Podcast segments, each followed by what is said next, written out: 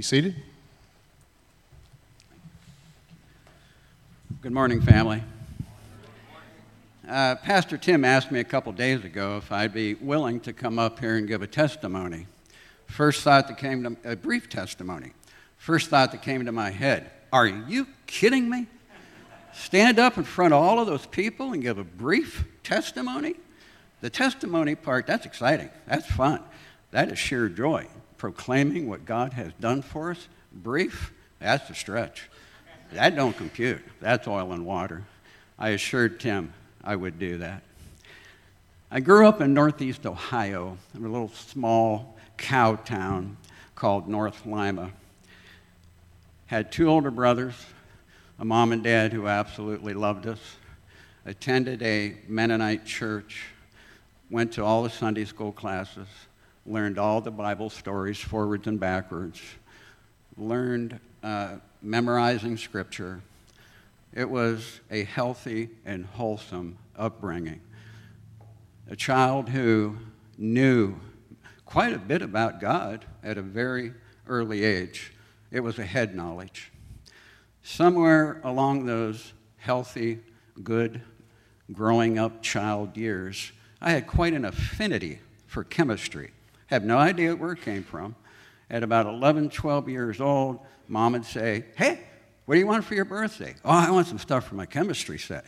"Okay, how about Christmas?" "Yeah, I want some more books." Really, really had quite an affinity for chemistry. I turned about fourteen years old. I was helping my Mennonite grandmother clean out her attic. In that attic, I found a book printed in eighteen seventy-eight, old book. It was a do-all: how to build log cabins, how to build a water ram, how to build or to uh, smoke meat. It was just an absolute do-all for farmers. The last two chapters of the book were how to make your own explosives. It, no, it was. I'm telling you, it was really cool. It went everywhere from gunpowder through about seven or eight more main explosives to literally nitroglycerin. Now, it had not only the formulas, it had the ingredients, the process, the step-by-step how to do it. Probably a hard book to get a hold of today with Homeland Security. In any event, I thought this was really cool. So I started mixing black powder, gunpowder, in my chemistry set, and it was kind of cool. I did some pretty neat stuff with it. Got some good things to snap bang. Well, after a short period, I thought, it just doesn't have enough kick to it. So I jumped ahead about three explosives and started making some of those. Now, I want to tell you what, folks, this stuff had some wallop to it. I used to uh, mix in what's called a mortar and a pedestal. It's a crockery uh, bowl that has a grinding to, pedestal to it. So I'd mix up batches of this kicked up stuff. I would go out in the woods and literally blow up trees. Now, I wasn't mad at the trees. It was just fun to see them come crashing down. Now, I'm talking some pretty big trees. Used to blow stumps up. Now, my parents had no idea what I was doing. Sneaky little kids can get away with a lot of stuff. July thirty-first, nineteen sixty-eight, nine forty-five p.m. I was sitting at my chemistry table in the basement of the house, had mixed up a rather large portion of this particular explosion, well over a cup.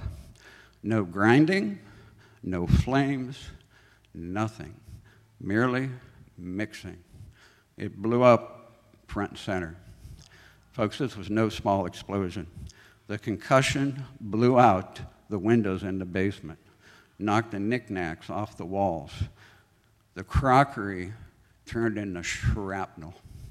The concussion took out both my eardrums. The explosion took out six inches of the main artery in my leg. The shrapnel from the crockery shredded my arms and chest. It was a hoot. Fell to the floor, and I was conscious, probably for only a minute or two, but I remember vividly, not audibly, calling out to God, "Lord, Forgive me for what I did. Save me. I accept Christ as my Savior. And I remember saying, I want to come to heaven. I don't want to go to hell. Lord, if I can live any form of a normal life, please let me live that life. The ambulance took me to the local hospital about ten miles away. I went flatline on a heart monitor. They brought me back. That hospital said, there's nothing we can do for this kid. He's in too bad a shape. They took me twenty miles north to a large city hospital. That night and into the next day, I had three surgeons operating on me for over twelve hours. They told my parents in the morning I would be blind for life and that a high probability they would be amputating my leg by Friday. This happened on a Wednesday. I want to tell you what, don't ever underestimate the power of God. Never. Prayer warriors came forward. People poured out, praying, praying, praying. The night of that surgery, I had thirteen pints of transfusions. The blood was coming out as fast as it was going in. I woke up the next morning in I C U with over four hundred stitches in my bodies. I was wrapped, it looked like a mummy, spent nine days in I C U. They then took me to a room where I spent another five weeks. And not having time, all I can say, it was brutal. Continually in and out of surgery. Continually having to be bathed in what's called a saline solution. If I never have another one the rest of my life, I will not miss it. That time in the hospital was tremendously difficult. Physically, yes, probably more emotionally. My mother was a saint. She would help me, talk with me, pray with me. I was a wreck. They finally let me come home first week of September. I wanted to come home so bad. I said to myself, yeah. On the way home, one of the biggest events that ever happened in my life took place. My mother said, hey, how about we stop at Walmart and get a cheeseburger and a chocolate milkshake? Ah, oh, yeah, Mom, that'd be great. So we pulled into Walmart, the department store with the old soda fountain. I'm sitting there. She says, okay, let's go. Oh, no, Mom. No, no, no, no. You bring it out to me. My mother said, I'm not bringing you out a cheeseburger. You want one, you got to come in and get it. Now, folks, I was tremendously emotionally distraught. Bandage looked like a mummy. I'm not going in there. Mom said, fine. You sit here, I'll go in and get one. Whoa. She got about one hundred fifty feet from me. I'm sitting there like, oh boy, cowboy, you got a problem now. What am I gonna do? What am I gonna do? And by the grace of God, he gave me that second, second of will. Just say, all right, I was afraid of what people were gonna do, laugh at me. You just don't know what can go through your head. So Mom hears the door slam. She's standing there, still looking away from me. I'm walking up to Mom. She turns around, sobbing, absolutely sobbing. Looks at me and smiles and gives me a big old mama hug. She said, let's go in and get a cheeseburger. I remember walking into that restaurant with my head down. I didn't want people looking and staring at me. The whole way in through the store part, sitting down at the table, my head was down, I never lifted it up. Waitress came, cheeseburgers come. I'm sitting there with my head down. Mom says, Jeffy, lift your head up. You tell me who's staring at you. I lifted my head up and I said, no one, Mom. She said, that's right, and don't you ever worry about it again. Totally changed the rest of my life. The doctors, Paula, where am I at? Six minutes? I'm done. Hey, I'm going to tell you this real quick anyway, and then I'll quit. I'm sorry, Tim, very short. I missed three months of school. I remember those times as very difficult, emotionally and physically, in and out of the hospital, relentless, this, that, and the other thing. So when I was at home, I used to take a walkabout and go up into the woods. Big cherry tree fell down. I'd sit on that log, and I remember communing with God, just running the whole thing. What did I do to myself? What my future is going to be like? Praying to Him, crying a lot, over and over, just crying. I'd come back out of the woods. Mom would say, "How'd you do, Jeff?" "Good to go, Mom. Good to go." So a day came when I had to go back to school. I was scared to death. They had just taken my left eye out. It was bandaged. Both hands were bandaged. They had replaced my one eardrum. It was bandaged. I go back to school, petrified what the kids are going to say. Praise the Lord. They swarmed around me. They were ecstatic to see me. It was a good, a good moment. At that moment, prettiest girl I ever seen in my life came and said, "Hi, Jeff, would you like me to carry your books?" Her name was Paula. I tell you what, it was, she was something. Paula was a varsity cheerleader. She was the lead singer in the Thespians, one of the most popular girls in school, and she absolutely was dating the upperclassman football jock named Larry. So she made me laugh. I made her laugh. I liked being around her. I'd corral myself to see her at the lunchroom.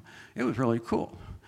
After a couple of weeks, I got informed from a couple of Larry's friends, "Larry's not too happy about you talking to Paula." Oh, boy. So I remember going home that night, or going home after school, really down in the dumps. Mom said, "What's wrong, Jeffy?" "Ah, uh, nothing, Mom." She said, "You maybe need to go take a walk in the woods." "Yeah, I think I will." So I went out to my log, and I was talking to the Lord, just an absolute truth box. "Oh, Lord, I stepped in at this time. What am I going to do? My heart was smitten. My heart was struck with a bolt of lightning. I love this lady from day one." So as I was praying, I didn't hear audibly, but I heard in my head, "Jeff?" I said, "Yes, sir." "You just got blown up, didn't you?" "Yes, sir." "Well, then please tell me, what could Larry possibly do to you that would be worse than getting blown up?" I said, uh, okay.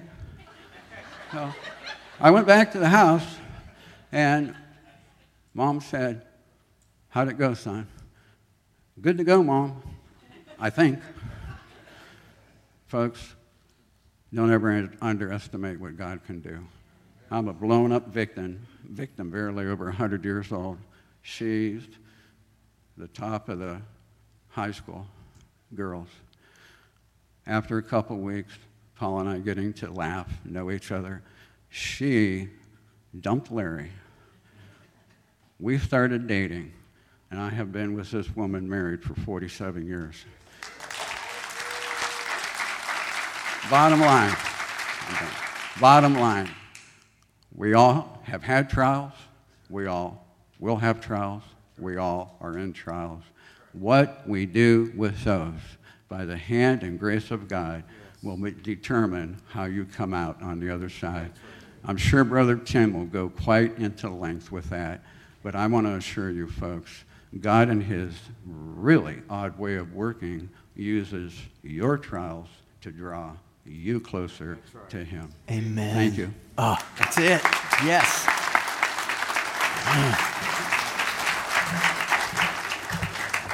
Oh. We should check in with Larry on that last statement. Okay. Larry's still not happy. Oh, making sense out of trials. So, been waiting a long time to jump into James, and along with that, for this sermon, wanted you to hear from Jeff. Why? Why is my life full of hurt and struggles? You might be thinking, why is my marriage not the dream that I thought it would be?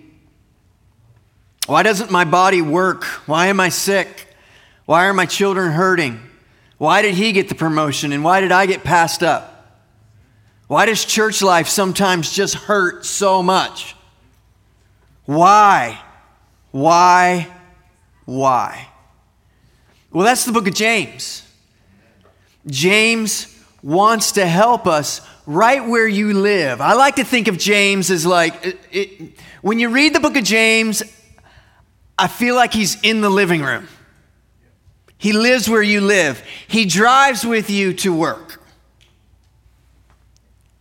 It's practical, and it's right where real life happens. That's the book of James. And what James says is we can, we can look at the hard, the hardness of life, the trials of life, we can, we can look at those things, those sufferings in the eye. The real issues. We don't have to pretend. We don't have to be pretenders. We don't have to pretend like they don't exist because James isn't afraid to address the whys of life. Big idea for the sermon this morning is this: trials, and later on in James, it'll be the word temptations. They both Both of those words come from uh, the same Greek root. Trials and temptations are inevitable. James helps us to see that God has a purpose in our trials to grow us in him. Father, would you help us this morning, Lord, as we unpack this text, Lord, aware that there is suffering in the room. There are trials that are currently taking place, big and small. Lord, we pray that through your word that you would bring grace for the trials. Amen. That we might experience your presence through your Holy Spirit. Come, we ask in Jesus' name. Amen. Three points this morning: how we go through trials, when we go through trials, and why we go through trials. Number one, how we go through trials. The short answer, how do we go through trials? Short answer is joy. Now, if you're not suffering this morning, and you heard me say that, you just heard me say that, you're thinking, great, let's bust out the food. Let's get into lunch. Let's move on. Thanks for the short sermon. But if you're here this morning and you are currently suffering, you are thinking James has lost his absolute mind. How in the world can James say, count it all joy, my brothers, when you meet trials of various kinds? Where is James coming from? I want to encourage you, if you were not here two weeks ago, Alex opened our series on James, and he gave us an introduction to James. And that introduction is just very helpful for us to have an understanding. What's the what are the big themes? What's the big idea? What's what's James after in the book of James? And so I encourage, if you weren't here a couple weeks ago, you can go to our website and you can uh, listen to that sermon. One of the things that Alex helped us to see is that James is writing to these individuals of the dispersion. So James, a servant of God, of the Lord Jesus Christ, to the twelve tribes of the dispersion. And one of the things you need to know is when you're reading that word dispersion, you need to hear that through the through the, through the ears of, well, that is not joy. There's nothing about dispersion, the word itself, that should make you think anything in regards to joy. He's writing to these individuals. To, to say dispersion is to say sufferers. To the twelve tribes who are suffering, count it all joy, my brothers. That's how we can read that. The history of the Jews was this dispersion. In this case here, these are Christians who were converted to Jews. They are Jewish Christians who were once living in Jerusalem. And that history of the Jews is they, they were scattered. If you go back into their, their uh, story, their history, in seven twenty-two B C, Assyria deported them. the northern tribes. Again in five eighty-six, this time it was the Babylonians, the southern tribes, and they were captured. They became their slaves. Moving forward into the New Testament, Acts chapter eight, Stephen is being stoned. He's martyred for the faith. And it's that martyrdom that some think that these Jewish Christians there in Jerusalem, that scattered them. Dispersion. Let, let's put it like this. James, a servant of the Lord Jesus Christ, to the twelve tribes in Jerusalem who are running for your lives. Count it all joy, my brothers, when you face various trials. Let's make that clear. It's not a move to North Carolina because I like the mountains. It's not a good career move. Let me get better postured in my career. Or it's not a, let's make a move so we can be, live closer to the grandkids. This was run for your life, dispersion, and it's anything but joy. It gets worse. When they fled to the surrounding towns and areas, they were rejected by their fellow kinsmen, Jews, because these were converted Jews to Christianity, rejected by their kinsmen and exploited by the Gentiles. They were homeless, they were not wanted, they were often robbed, treated unfairly, exploited in every way, often viewed to be le- lower than a slave. James, how does he start? Servant. It's the word doulos, it means slave, servant. James, servant. Slave of the Lord Jesus Christ. To all of you who have been scattered and are being treated as less than slaves, you are suffering. Count it all joy, my brothers. Or deem it nothing but a joyful thing as you face your various trials. Now think about the big picture of James for a moment, because James, as he's writing to these suffering saints, he's pastoring them, and he's pastoring us this morning as well. And his pastoral concern is that these suffering people, well, that suffering is having an effect on the quality of their walk in God. One of his concerns as he writes the book is their worldliness. His concern that That, I'm going to say, main thread that keeps showing up throughout the book is this idea, hey, it's great that you believe in God, but what are you doing? He says at one point, you believe God is one? The demons believe that and shudder. But your faith without works is dead. Or again, your faith, um, if not accompanied by works, is, he says, is useless. And so this suffering's having this, this quality effect on their walk with the Lord. The world is influencing them. The, the pressures of life is influencing them. And they're beginning to think, well, I have faith. I believe in God. But that belief in God is a dead faith. It has no working to it. And so he calls them and he calls us to suffer with joy. But where does that joy come from?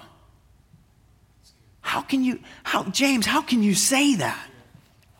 Consider for a moment who God is in the text. It's not obvious. It's not immediately obvious.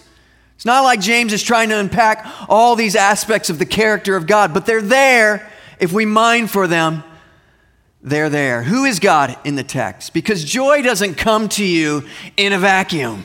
It doesn't just suddenly, it's not a, it's not just some sudden feeling um, that just comes out of outer space and land in your living room in the middle of all your suffering. No, there's there's a meditation here. There's there's a pursuit of the Lord, who God is, here and what he's done for us in our lives. He says, James, a servant, a slave of God. You know what that means? James is making a confession here. God, you are my authority. I belong to you. My life is not my own. I was bought with a price. I am your servant. You are Lord. James, a servant of the Lord. He's the master. He's the owner of life. He's the reason for life. He's breathed life into me. He's the giver of life. He's the authority of that life. James, a servant of the Lord, the master. What is that? That's the sovereign one. It's all wrapped up in who is God in the text. James, servant of the, the Lord, sovereign one. The one who is in control of my life. Which means, if he's the sovereign one, which means there is purpose in the trials. Which means, if he's the sovereign one, life is not spinning out. It feels that way, doesn't it? In the midst of the trial. It feels like it's just spinning out of control. And in some regards, it is.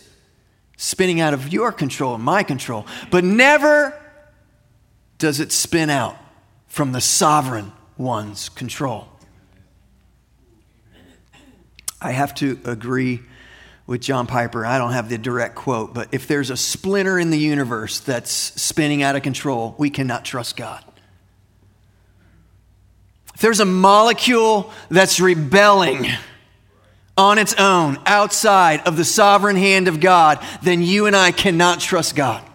You cannot trust that in the end, that this book, what it says is true. James, servant of God and of the Lord.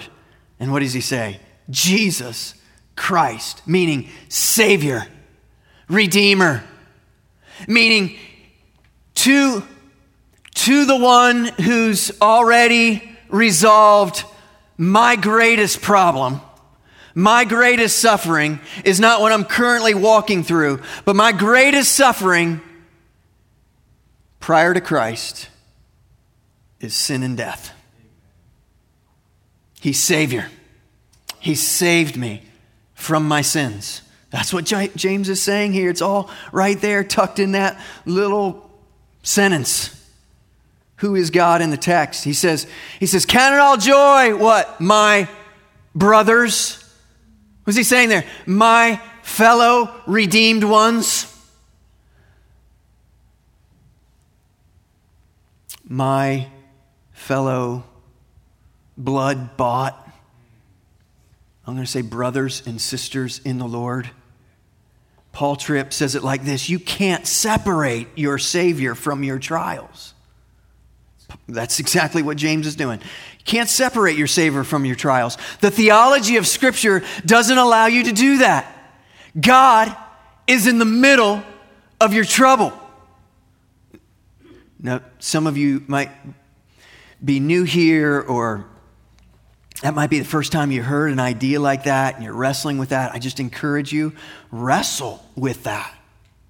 God is in the middle of your trouble. That's James one. You can never have a biblical view of Christianity and somehow put God outside of your trouble.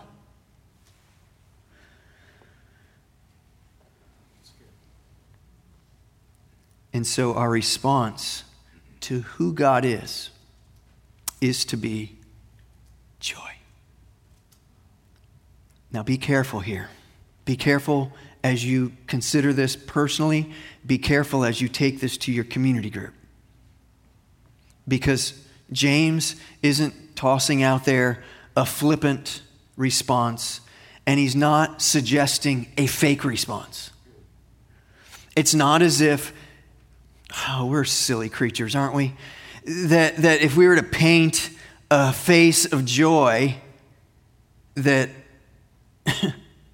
there's non-joy going on in our hearts. And so James isn't suggesting fake the joy or offer it as a flippant response in your community group, or you just lost your job, or your close friend's son was just diagnosed with leukemia, or the marriage is a mess. James isn't saying, no big deal, with a little cliche, a little bumper sticker theology, count it all joy, brothers. It's not fake stuff. How you doing? Oh, joy. Joy, brother. It's all good. Trials don't necessarily bring a smile to our faces. And James isn't calling us to pretend. It's not a moment for cliches. It's not a moment for simple answers. It's not a moment to dismiss the pain and the hurt that one might be experiencing. So when Mary and Martha come to Jesus, and they're broken, distraught, they're hurting, because Lazarus has died, Jesus didn't offer them cliches. He didn't say, count it all joy, sisters. It'll all be good. He doesn't flippantly throw out some scriptures at them or tell them a cliche answer. What does he do? How does he comfort them? You can say it. He wept with them. He comforts them. Now, he, he knew what the outcome was going to be. Wouldn't you love to have Jesus in your community group at that moment?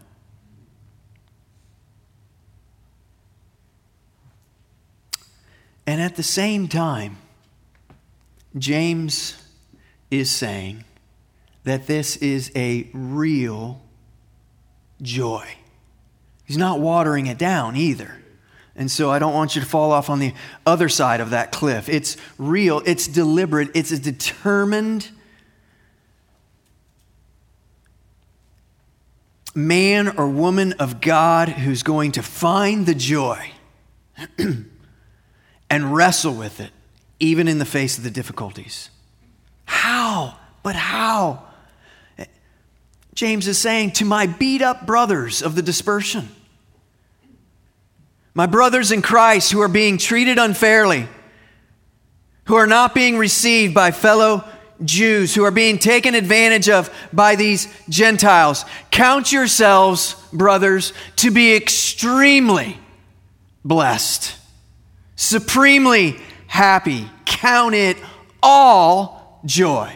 All of it, all of these circumstances, count it joy. In the face of your suffering, let there be this counting, this gladness of who you are in Christ Jesus.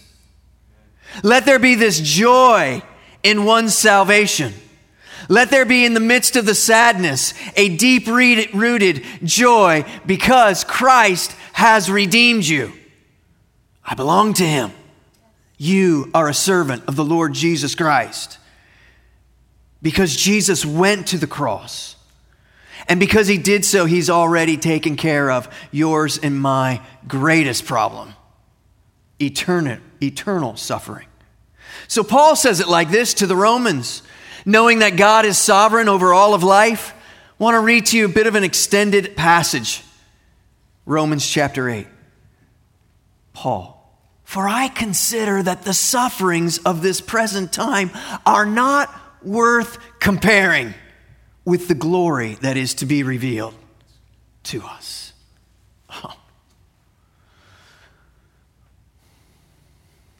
For the creation waits with eager longing for the revealing of the sons of God. For the creation was subjected to futility, not willingly, but because him who subjected it in hope, that the creation itself will be set free from its bondage to corruption and obtain the freedom of the glory of the children of God. For we know that the whole creation has been groaning together in the pains of childbirth until now.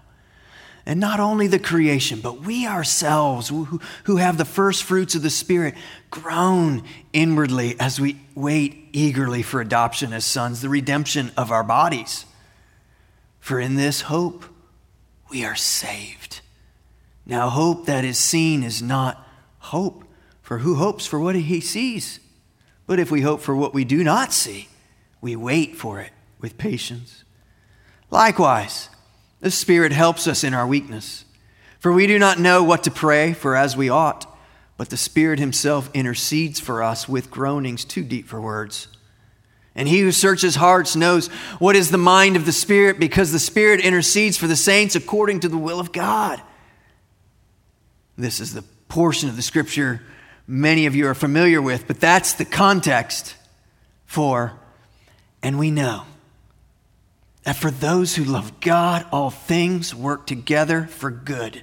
For those who are called according to his purpose. For those whom he foreknew, he also predestined to be conformed to the image of his Son, in order that we might be the firstborn among many brothers. And those whom he predestined, he also called. And those whom he called, he also justified. And those whom he justified, he also glorified. You know what that says? God gets it done.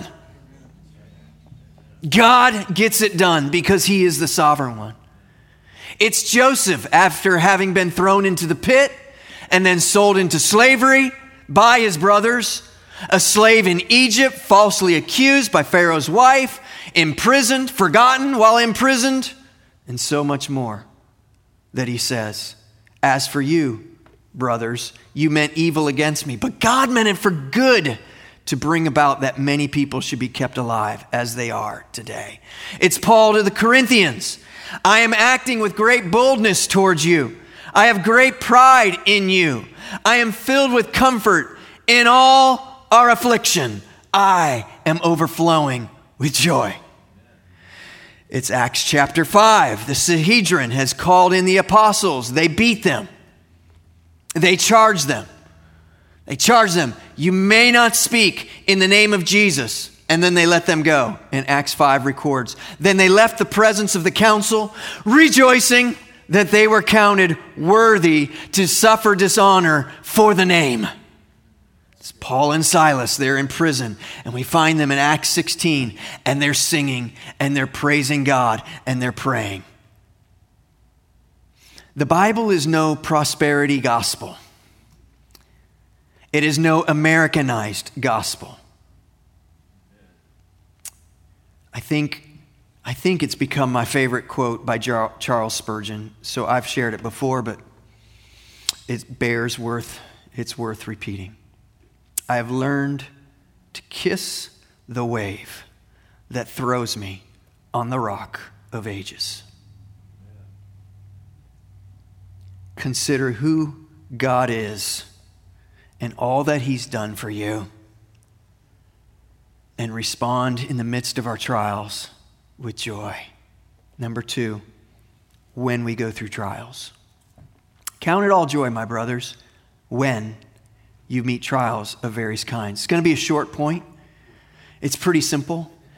It's when, and it's not if. He's not saying, count it all joy, my brothers, if you go through trials of various kinds. It's, it's when you go through trials of various kinds. It's not a matter of if, it's a matter of when. And it's also various kinds of trials. So those are big, those are small, those are young, th- those are old. They're relational, their health, their children, their parents, and everything in between. Oswald Sanders writes, "When God wants to drill a man and thrill a man and skill a man, when God wants to mold a man to play the noblest part, when he yearns with all his heart to create so great and bold a man that all the world shall be amazed, watch his methods, watch his ways, how he ruthlessly perfects whom he royally elects, how he hammers him and hurts him, and with might blows converts him into trial, shapes of clay which only God understands, while his tortured heart is crying and he lifts beseeching hands, how he bends but never breaks, when his good he undertakes, how he uses whom he chooses, and with every purpose fuses him, by every act induces him to try his splendor out. God knows what he is all about."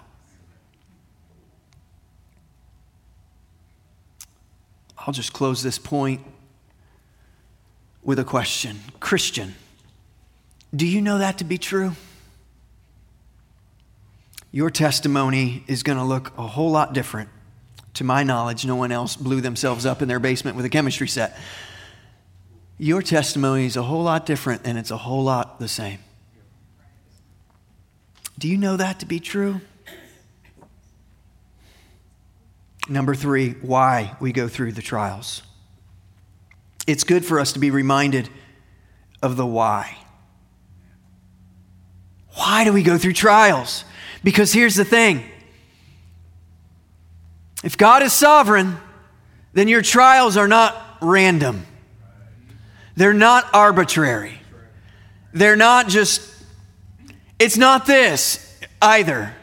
It's, it's not that the devil is winning today.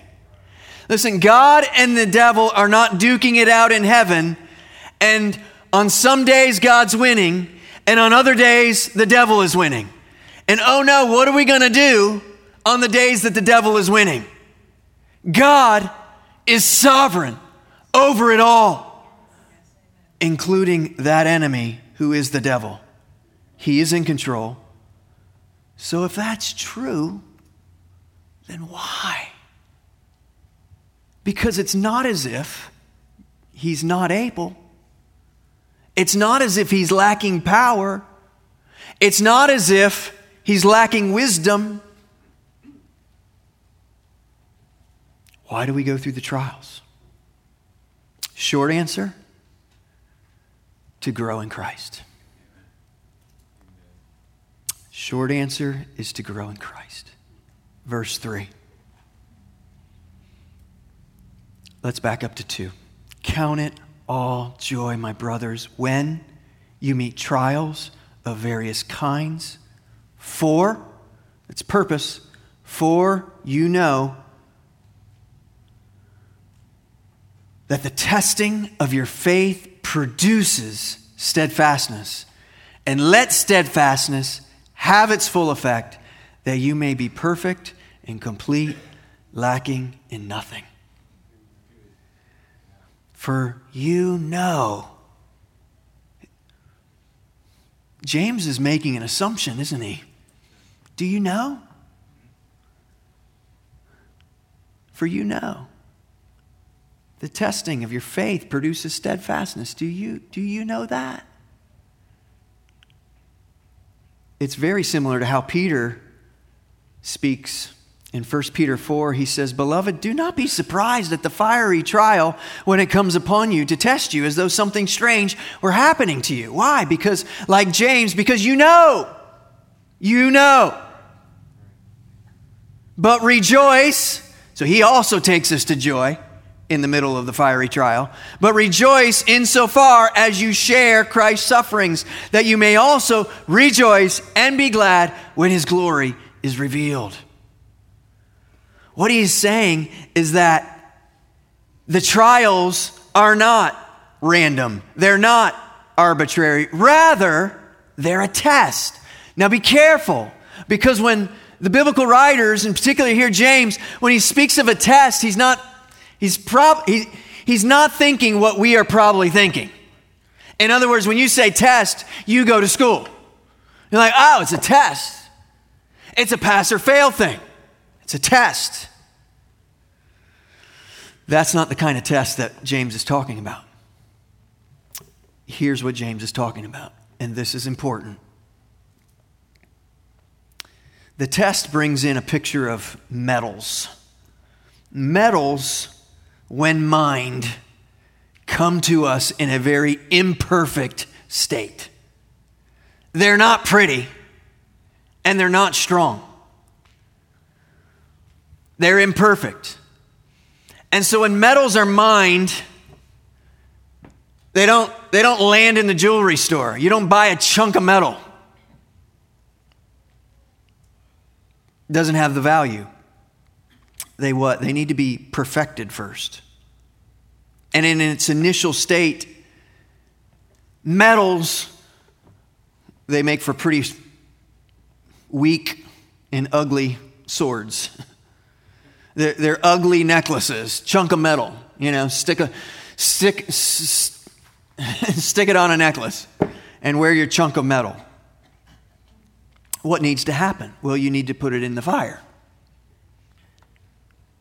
You need to liquefy. You need to, you need to raise the heat on the metal to such extremes that you liquefy the metal And when you heat it to that extreme, the imperfections actually boil to the surface. And you can skim off the, the imperfections from the surface of that liquefied metal. And then you're going to cool the metal, which is going to allow the, the, the metals can then be crafted. They can be formed. They'll that that process will add a strength to the metals. And of course, when when in the hands of a craftsman, those metals become beautiful. It's not a chunk that's just mined in a cave somewhere. Refining the metals. The craftsman handles the metal and he crafts it into something strong and something beautiful. And I'm sure you're tracking at this point. That's what it means when James says, the testing of your faith.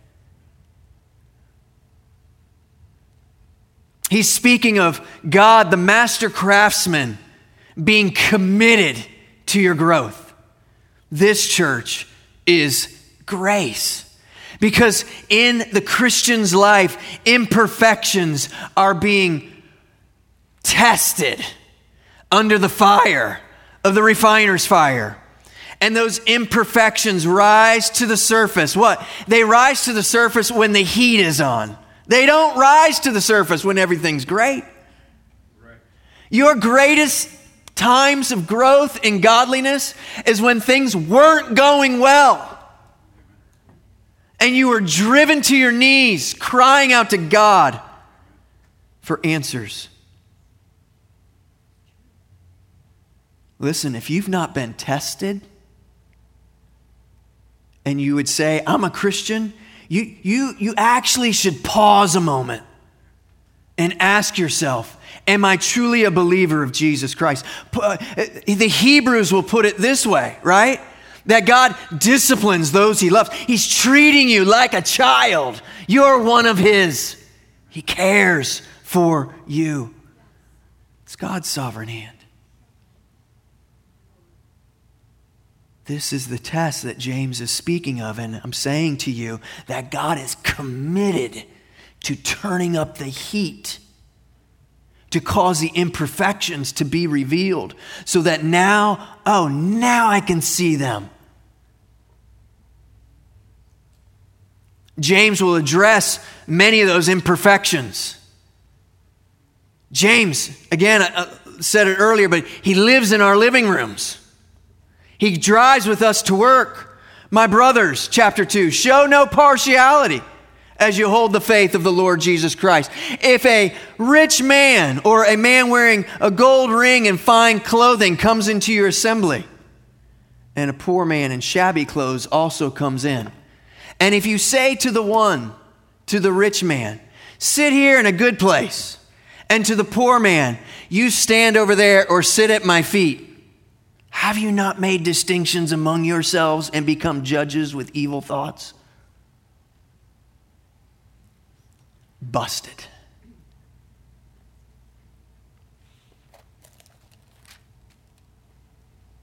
Chapter three, not many of you should become teachers, my brothers, for you know that we all who teach will be judged with greater strictness, for we all stumble in many ways, but the person who doesn't stumble in what he says is a perfect man, able to control his whole body.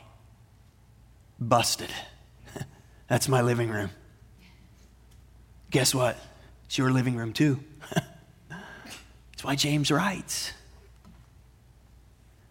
We could go on in each of the chapters of James, and we will, so we don't have to do it this morning. Imperfections exist in us in the practical moments of life, the living room of life reveals your need, my need, for refinement. God's at work. And this work, I'm telling you, this work is a work of his grace. That when he heats up our lives to sift off the imperfections that rise in the heat, I'm saying to you, this is the very grace of God. This is, this we could maybe look at as suffering grace, sanctifying grace, but it is grace. It says to us that he is steadfast, that he is immovable, that he is committed to your growth. These trials are intended. They have an intent. They have, they have a purpose to them. To work this, this ugliness and to bring about this strength, this beauty, this beauty, this beauty that at the end of the day, you can't even take credit for the beauty. Because if it wasn't for his work in our lives, he's what makes things beautiful. And so he says these testings are intended to produce something in us, and he tells us what it is. He says, verse four and or verse three, the testing of your faith produces steadfastness. It produces this steadfastness, meaning this staying power. It produces this, I will not be moved, no matter what happens.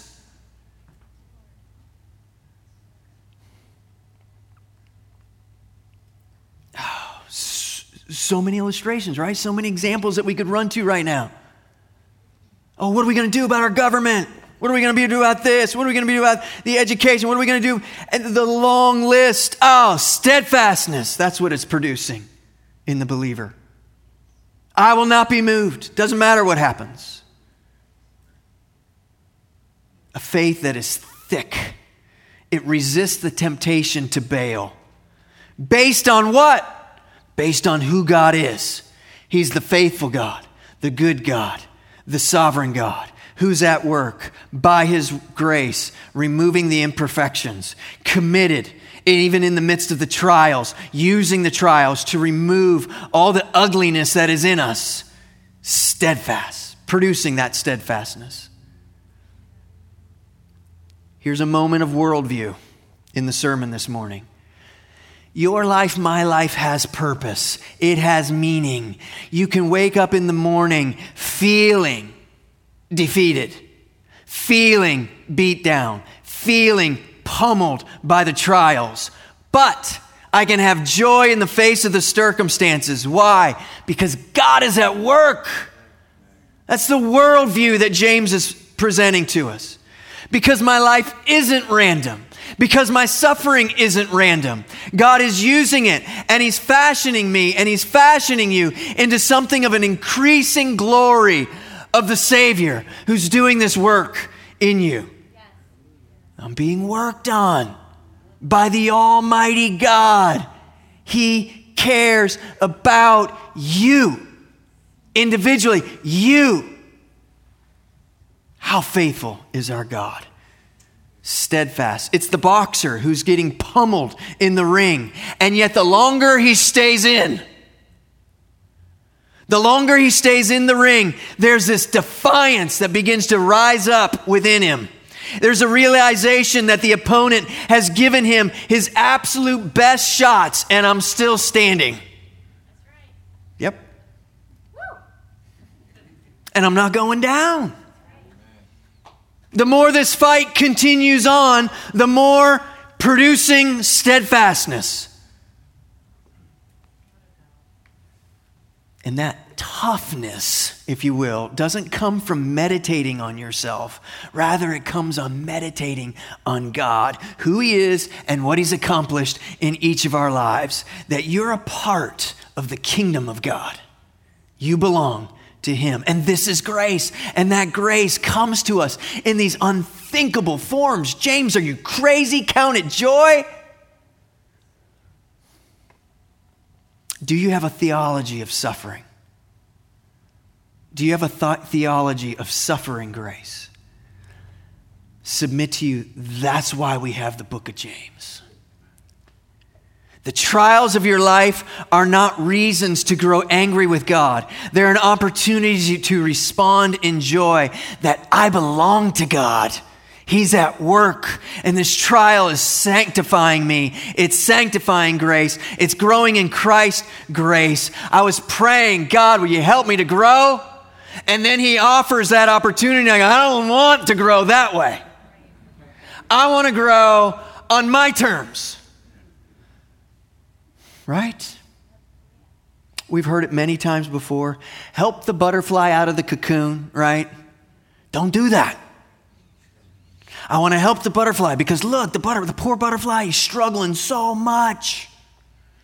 You help the butterfly out of the cocoon means that we didn't let it build the resistance that it needs, the strength that it needs to break out of that c- cocoon, and it won't develop rightly and it will die. Isn't that so often our prayer? Like, I'm the butterfly. God, help me out of the cocoon. like, like yesterday would have been nice.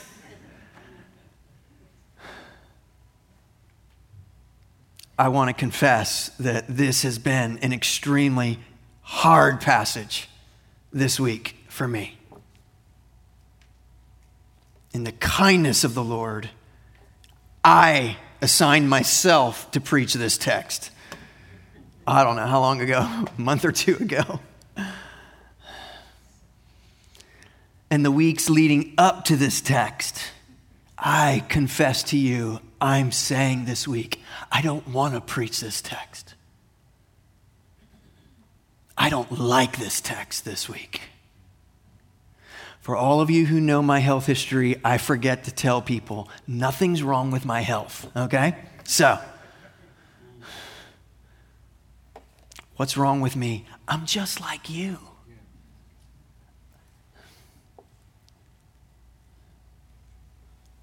I want a comfortable life. I want an easy life. I want the path of least resistance. If my heart is ruled by comfort and ease, then other people come in to life, right? And they ruin it. What happened? If your heart is ruled by power and control, and life is spinning out from outside of your control, joy suddenly leaves the room. If your heart is ruled by the need to be affirmed by others, and someone else is being affirmed instead of you, right? Joy leaves the room. And I'm saying to you, and I'm saying to me, so I had time this week. Not a forty-five minute sermon. All, all week I'm wrestling with this text and I'm confessing to the Lord and I'm crying out to Him, please forgive me.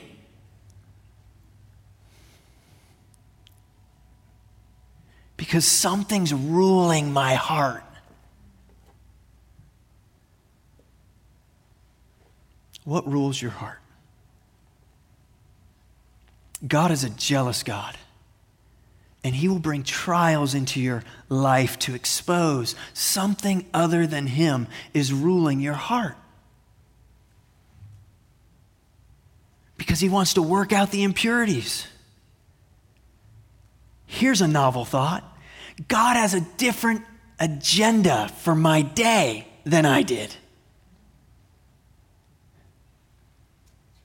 He's the sovereign one, not me. Here's the good news. There's nothing, nothing in your life that's beyond the work of the Redeemer. And that's why we need to be okay and to, to not be so quick to just throw out the cliches and give the easy answers and just... Listen, you and I are not the savior to people. We get to point people to the Savior. We don't... We don't, they've got a better Savior.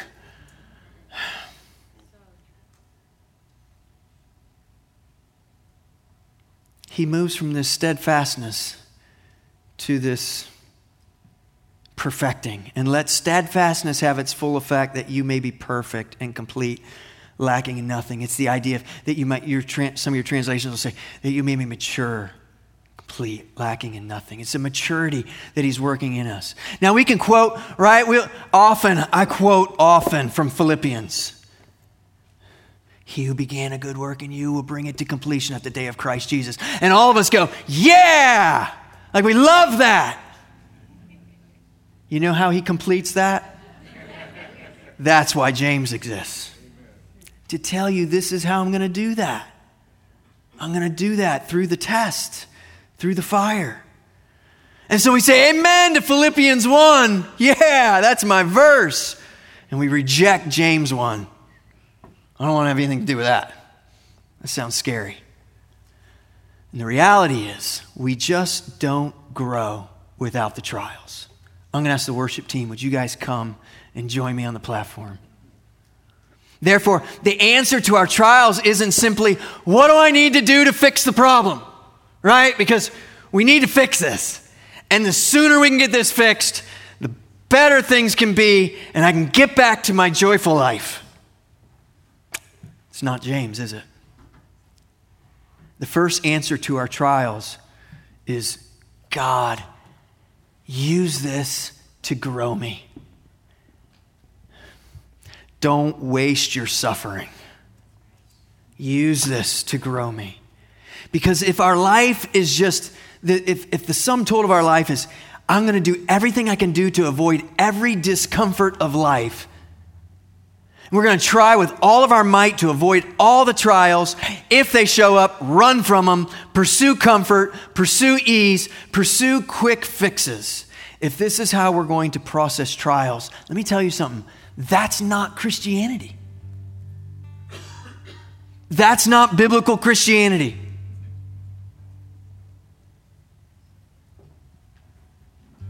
And if your version of Christianity